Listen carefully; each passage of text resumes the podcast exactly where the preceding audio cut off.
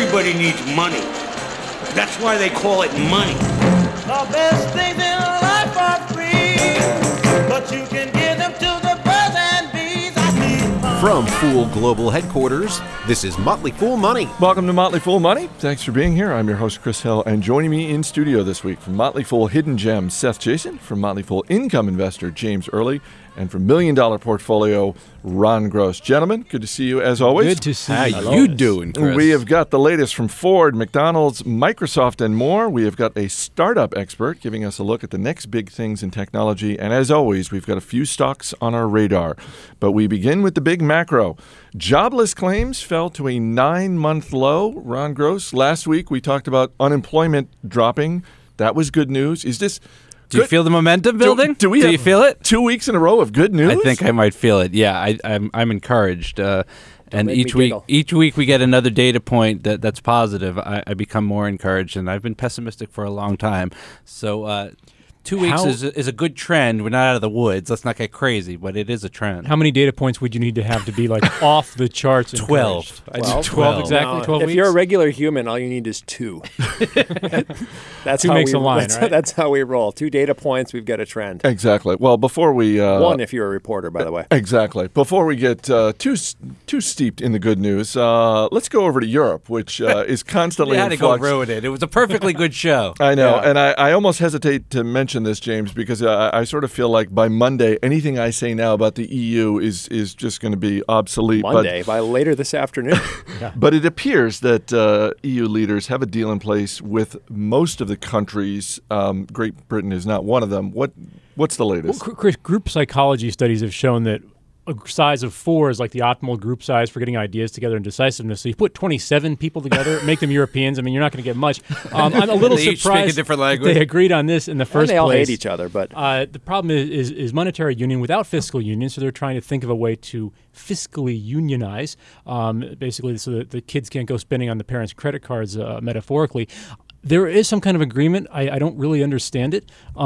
It's vague, and I think that's going to be the question is how does it play out, and will the member states abide by this? Because there were previously agreements before about joining the euro, and they didn't work too well either. Seth? Yeah, the question here is there an actual mechanism needed to take care of, liquidity problems, or do they just need to sort of convince everyone that, hey, we've got this big secret plan over here, and, if there's a problem, it'll be taken care of. And is that kind of reassurance enough to just get the so-called bond vigilantes to quit drubbing the Italies and the Spains and the others? It's a solvency problem at the end of the day. Yeah. Is 2012 going to be the year when investors can finally look at Europe and feel like, okay, I'm now going to dip my toe back in the waters of investing in Europe? No, I think that's going to be the year that we say, woo! I mean, I feel really bad for all those people, but I have been looking for real estate in Italy for a long time, and I'm glad it's gotten so cheap.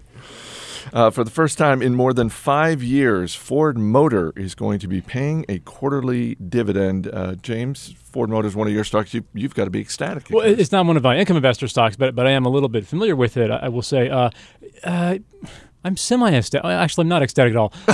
The American car companies. Semi-ecstatic. Ford less so than GM are kind of like the kids who just got beaten up on the playground. And they're trying their best to stand up and walk around like nothing happened. But these guys have just been through hell. So they need to take a breath, I think, and maybe not try to pay out so much cash just yet. It is not a lot of cash. I think they're starting with 5 cents a share in March, compared to like $1.40 something in EPS per year. So it's not huge, but I don't see the rush. Ford does.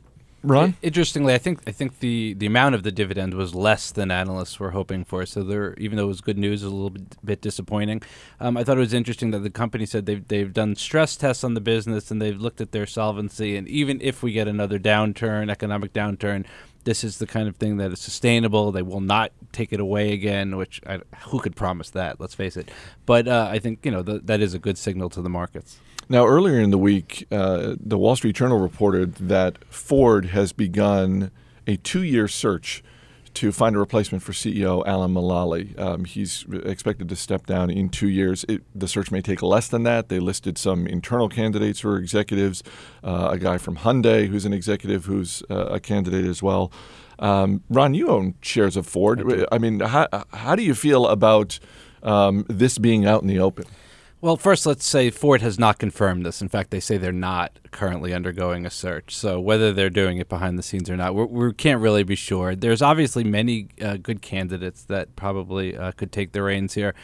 I prefer more disclosure than less. Some people think it's a distraction for this to be talked about now when it's 2 years out. Hey, I'm an owner of a company. I want to know what's going on with the leadership of that company, and I can handle a little bit of noise. You can handle the truth? I can handle it. Would you want to be CEO of an American car company? I absolutely not. Oh, I'd take it any day. Would you? Oh, yeah, because all of these things are sort of, you know, there's... If you screw up, you're still a bazillionaire. So what's the difference? Yeah. I mean, Mulally didn't screw up, I don't think. I think he did a pretty good job, and he's going to be an even bigger bazillionaire. But, yeah, you want to be a CEO of any American company because the pay structure is such that even when you fail, you can just laugh at everyone and give them the finger because you never need them again. Do you want me to make some phone calls, see if I can get you on the short list? Yeah, you got 2 years. I don't think that's happening. All right. Xbox Live got a major upgrade this week that includes new options for watching TV and improvements to its Kinect game system. Seth, I will be honest. I was downloading it. I know you're an Xbox person. I didn't realize the numbers were this big. Microsoft has 35 million subscribers to Xbox Live. Well, and they don't. I think that's a good count, actually, because a lot of companies, especially these internet startups, they just tell you how many people they have signed up. Microsoft is talking only in that number about people who logged on in the last 3 months. So that's a pretty good conservative number. I think it's a fair number. But it's also tiny compared to the total user base that Microsoft can be bringing into this system. And I'm going to get to that in a second. But there's 364 million Hotmail users. It's by far the biggest free email system out there.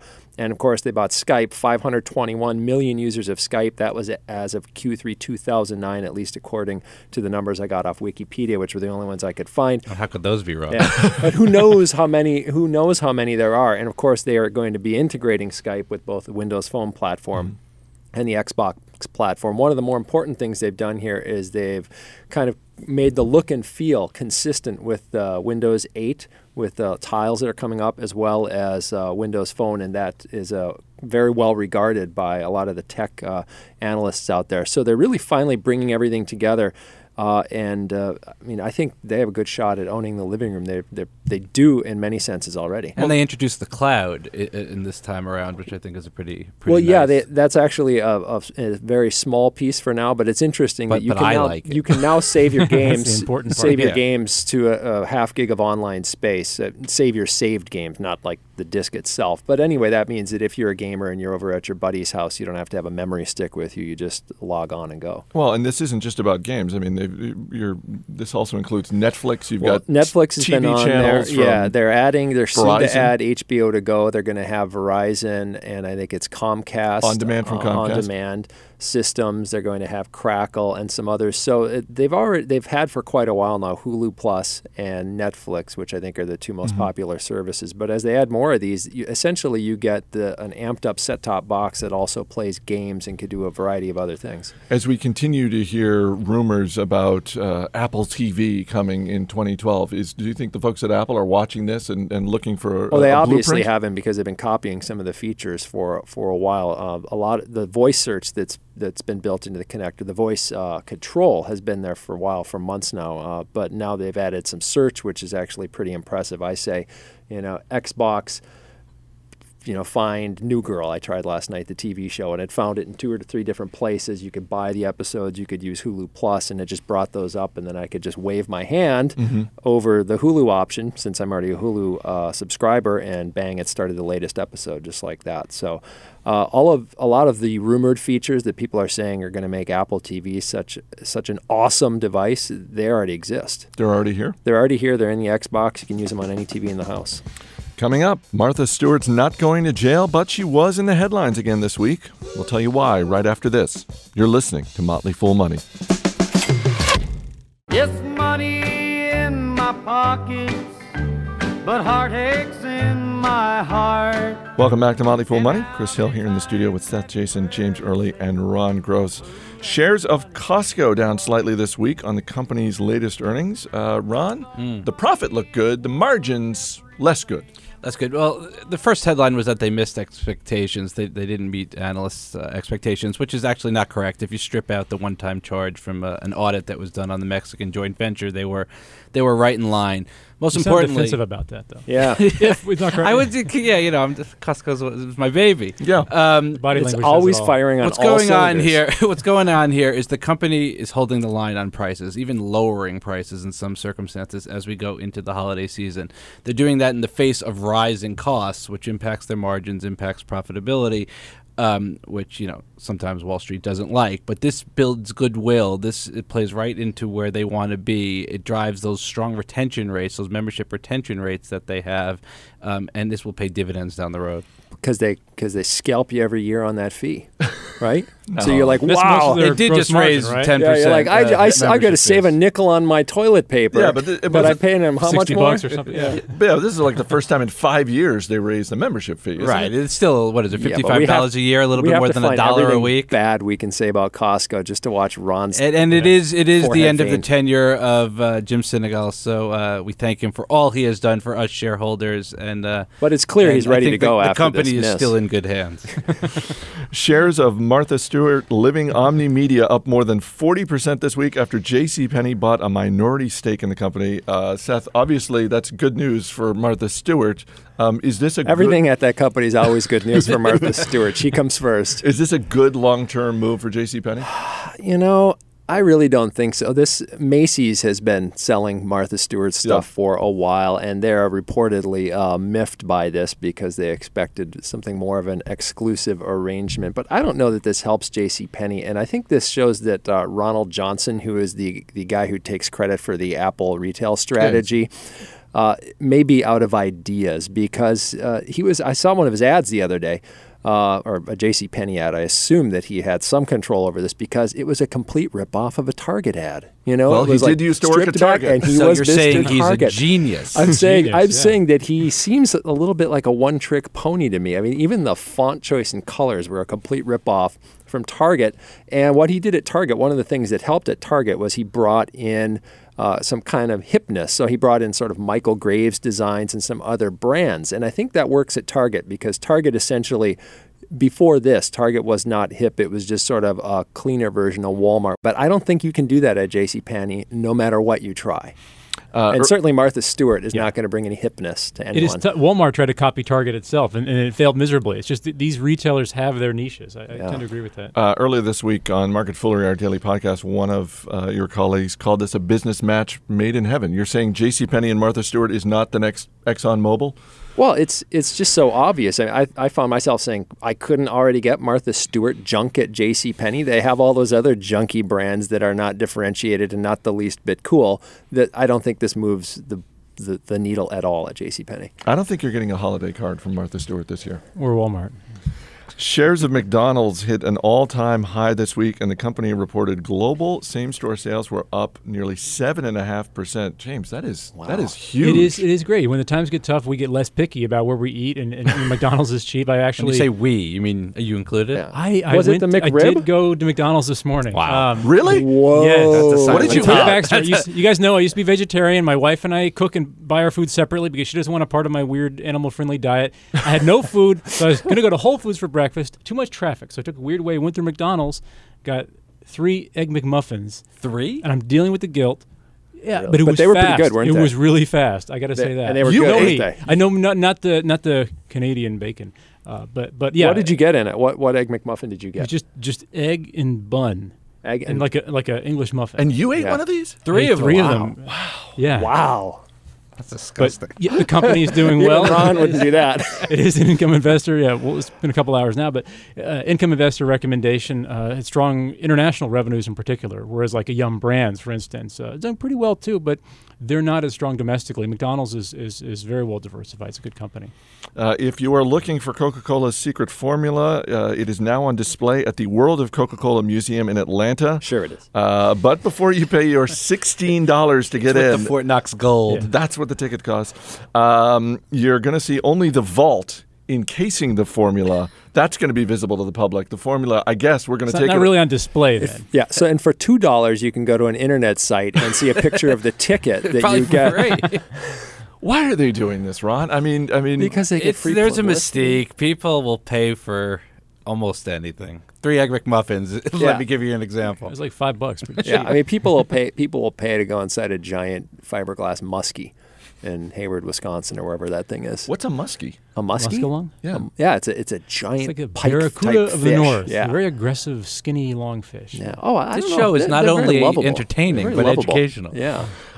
In the few minutes we have left, we'll get to the stocks on our radar, and let's bring in our man Steve Broidoff from the other side of the glass for a question for each one of you. Ron Gross, you're up first. I'm going to go with Zipcar, ticker ZIP.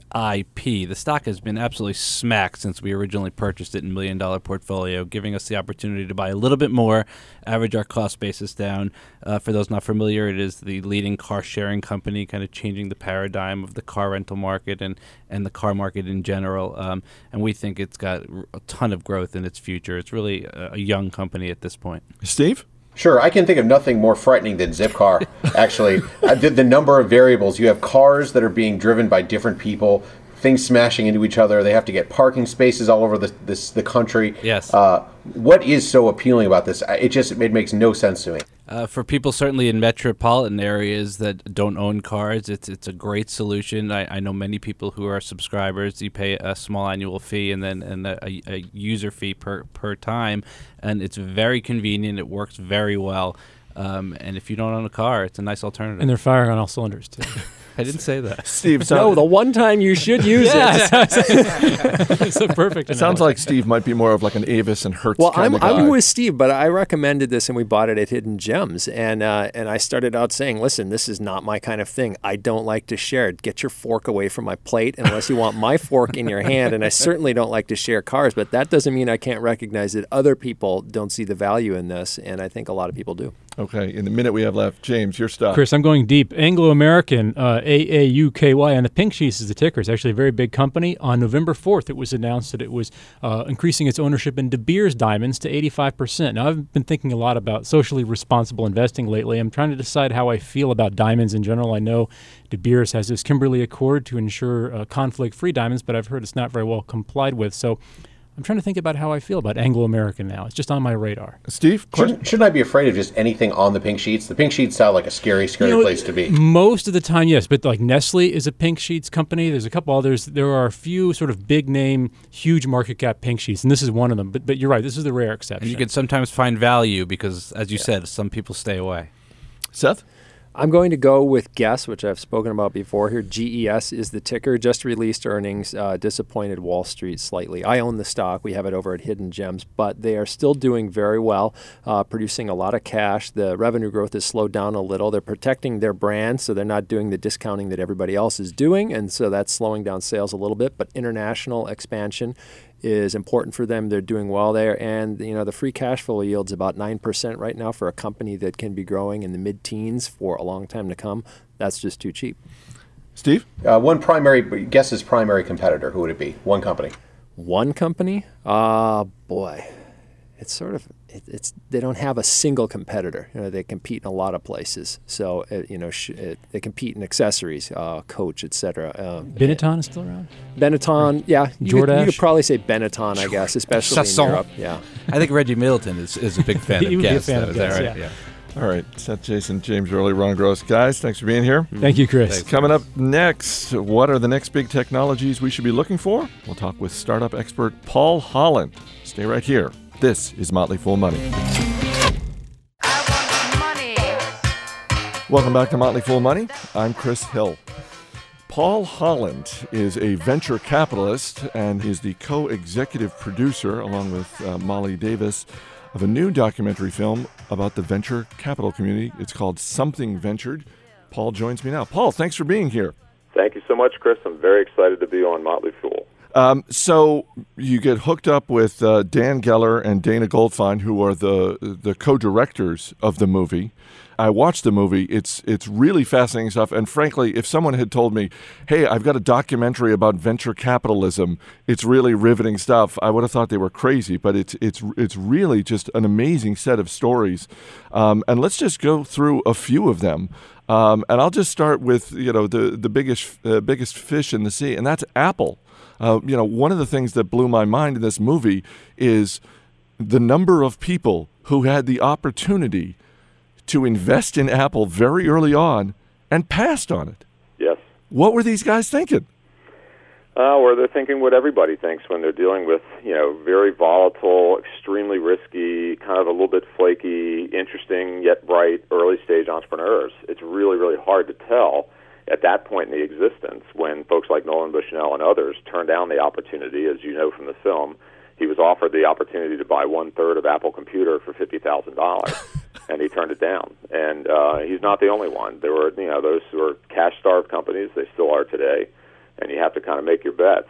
Going back to the mention of Dan and Dana, when we were interviewing the filmmakers, it was an unusual process in this case because we sort of had the idea, and then we went to the filmmaker community to find somebody to make it. We were trying to find common ground because here it is, I'm coming out of the kind of the hardcore financial world and entrepreneurial world, and I'm talking to these very creative filmmaker types. And as Dan and I were trying to kind of make that connection, I said a comment to him. I said, one of my favorite films is the movie Reds, which, obviously goes back in time, talks about the Russian Revolution, and then does it through the eyes of the very, very old people who are retelling their stories. And he lit up and he said, so it sounds like we're going to make Reds, but without the communists. I was going to say, a capitalist version of Reds. Yeah, that was it. So, but there were lots of folks that get a chance to invest in these things, and, not just them, but we miss them all the time. It's really difficult to figure out at that stage which ones are going to win and which ones aren't. You're listening to Motley Fool Money, talking with Paul Holland, venture capitalist and co-executive producer of the documentary film Something Ventured. You mentioned Apple, and it reminded me of maybe my favorite single image in the movie, and that is a news article from 1974. It's the cover story of a magazine, and it is about the success of IBM. And the image is of a massive shark, and written on the side of the shark is IBM. And it's basically going to eat all these smaller sharks. And the smaller ones are, other computer companies, Siemens, Honeywell, GE. And the quote that blew my mind was, "There will never be another new computer company." That's 1974, and obviously there's a lesson to be had there in terms of sort of the folly of huge pronouncements like that. But I'm curious, when you look around, I mean, Apple seems like it's the big shark today. It seems like the company that it would be easy for someone today to say, you know what, there's never going to be a company like this ever again. What do you think is the shark that potentially eats Apple, as certainly, IBM as a computing shark was certainly taken down a few notches? Yeah, I think that's a very rich question. I think that we're operating in a little bit of a different world today in the sense that back then companies were either pretty strictly vertically oriented or horizontally oriented, and they either ran their entire supply chain, including their manufacturing and so forth, which, of course, is what IBM did, going back into their earlier days. If you look at what's happening today, and you look at a company like an Apple, Apple's key success factor is that they're a phenomenal design company. They just have figured out what consumers want, and they just get there ahead of everybody else. They're in incredibly difficult businesses. They're in hardware, they're in consumer electronics, they're in all these businesses that generally people just don't think of as very attractive, but they found a way to build fantastic products at great margins. And I think that's it's what makes them so great and what makes them so valuable. But I think the threats to an Apple today are very different than the way IBM was threatened back in the past, where people would have to vertically integrate the way they did. These days, it's different. The biggest threat to Apple, arguably, is the Android operating system, which is coming from essentially the equivalent of a consortium activity that was organized by Google. So it's a combination of open source code and a combination of code that Google owns, much of it, apparently originally that came from Sun and Java and JavaSoft and other organizations that kind of contributed over time. And so I think the biggest threat to something like an Apple is that people will look at those devices and look at those products and say, I love the products, I just don't want to pay the prices for them. And so they go with a lower-end operating system, and then they go with other hardware vendors that are able to essentially knock off things like iPads, iPhones, and others and create comparable devices for less money. But it's certainly not killing them yet. There are some amazing stories in this movie, a lot of them because of their success. There are also just some colossal failures. in this movie. I mean, I suppose that's the nature of the beast in venture capital. But are there any in particular that sort of stand out in your mind where you just sort of look back and go, wow, what were they thinking when they invested in that? Well, some of the ones that get profiled, of course, Tom Perkins talks about the fact that, the second investment made at Kleiner Perkins was a company called Snow Job, which was a motorcycle adaptable to become a snowmobile. and for whatever reason, it's almost hard to believe that didn't work. Right. It's the folks who eventually funded, Genentech and Tandem and Google and Amazon were funding Snow Job.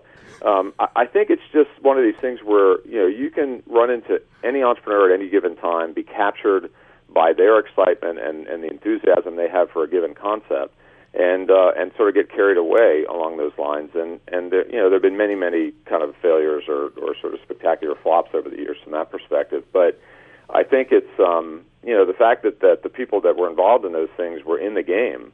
They were meeting those kind of world-changing entrepreneurs, and you just never know when the next person you're going to meet is going to be, or the people you're going to meet are going to be Sergey and Larry, or Steve Jobs and Steve Wozniak. It's just, you just don't know, and you kind of have to maintain a perpetually open mind about these things. And I think one of the things that's fun about the film and about these characters is that in the case of a number of them, they're still investing and they're well into their 80s.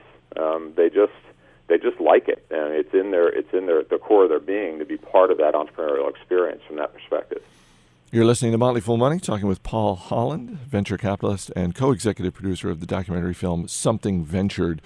You are a partner at the VC firm Foundation Capital, so I want to ask you a couple of questions that sort of tie into your experience there. We recently had Neil Ferguson on our show, the historian, and talked about his latest book, which deals with essentially the rise and the decline of the West. One of the things he talked about was the rise of innovation in China, among other places in the world. Do you think America is losing its edge in innovation? I guess I'd answer that question yes and no.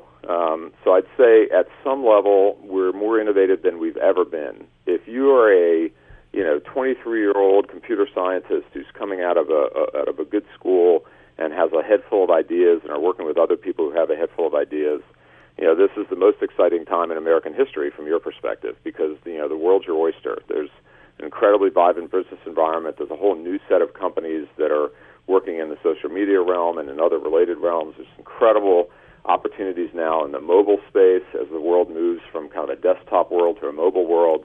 There's really fun opportunities involving information and content, as evidenced by one of our companies, Netflix, that's pretty well known. So there's a lot of excitement, and I think we're still a very, very innovative country and a very innovative society. I think on the other side of the equation, there's a lot of pessimism, and some of it's warranted, about the general state of the economy, the state of opportunities for people, wherever it might happen to be. And I think if you're dwelling on that end of the spectrum, it's pretty hard to see the bright side. But if you're some of these folks that are forming companies by the thousands, I was just in New York, and they have these meetings that are kind of every other week. We're involving hundreds of entrepreneurs starting companies. So I think, I still believe that America is the best environment in which to start and run and build a large company from an entrepreneurial base. I still believe it's the most meritocratic place to be able to do that. I think in China, you have some exciting elements, both in terms of the demographics, the fact that the government kind of gets behind certain trends and themes there and kind of helps them along, and I think in a more functional way than we tend to do it here. I think those are some things that are very interesting. But I would have other areas of concern when I look at some of the emerging economies, and I don't think anybody's got a blank check from that perspective. And I think over the next century, I wouldn't, I have all sorts of respect for Mr. Ferguson, but when I look at, I think there's just as good a case that over the next century we're going to look back on this in 100 years and say it was yet another American century from the point of view of innovation and business success. At The Motley Fool, we're focused on public companies, but as a venture capitalist, I'm guessing you're focused on private companies and sort of the up-and-comers and looking for the next big thing. What are a couple of companies or technologies that are on your radar right now that are probably not on the radar of people like me?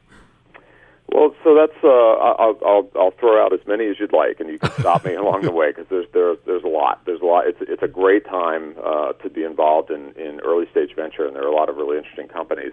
I'll start in the mobile space. There's a company called Mobile Iron where we're an investor, and Mobile Iron has a very simple value proposition. As the world has moved towards what they call BYOD, bring your own device in the workplace. So bring in an iPhone, bring in an Android device, bring in a tablet, and use that as a combination device that you use for both your personal life and for your professional life. That creates a really interesting challenge for the IT departments around security and control and so forth. Mobile Iron solves that problem with a series of different solutions that they deploy, and it's a very, very fast-growing company in just a blisteringly hot market, and that's one we're very excited about. Over in a different realm, we have a company called Chegg, and Chegg is a company that's almost a little bit of a successor company from a concept basis to some of the things that Netflix started. But what Chegg works on is in the area of renting college textbooks and also digital services for college students. And the timing of their birth was perfect from the perspective that they came into the market just as the recession was hitting. And so being able to offer a $200 textbook for $50 or $60 as a rental, as opposed to doing it as something you had to buy, the kind of things you and I did when we went to school, is a really intriguing option, and the company's grown extremely rapidly as a result of it. Another very fast-growing company is a company called Sunrun, in a completely different realm for us in our clean tech practice. And what Sunrun does is also blindingly simple. They enable you to put solar on your home. And they do it in such a way, they invented a model and perfected a model that had been invented for the commercial realm, called the PPA, or the Power Purchase Agreement. And so rather than going and spending $30,000 or $40,000 out of pocket to put 7 or 8 or 9 kilowatts on your roof, Sunrun can put that on your roof for free or close to free, and then you do sort of the equivalent of a shared lease with them over the life of the project, over the life of the time that you have the solar on the roof. And they've become as I understand it, they've become the top installer of solar across the country with that model. And then one final one I'd end on, which I think is a good one for the Motley Fool, is a company called Lending Club. And Lending Club works on a model that's really fascinating. It's called peer-to-peer lending. So rather than go to the bank and get a loan for $15,000 to buy a car, you go on to Lending Club and you put yourself out for bid. You say, I am Chris.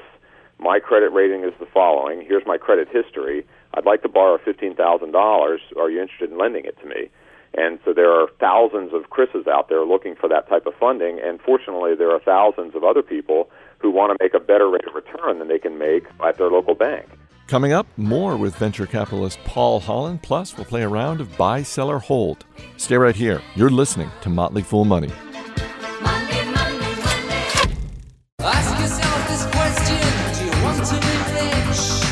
Welcome back to Motley Fool Money. Chris Hale talking with Paul Holland, venture capitalist and co-executive producer of the documentary film Something Ventured.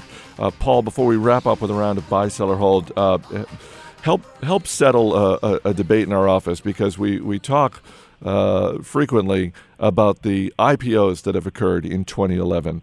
And, as seen in your film, there are venture capitalists who will essentially take flyers on 10 companies. One of them can pay off big. Some of them could also, fail very quickly.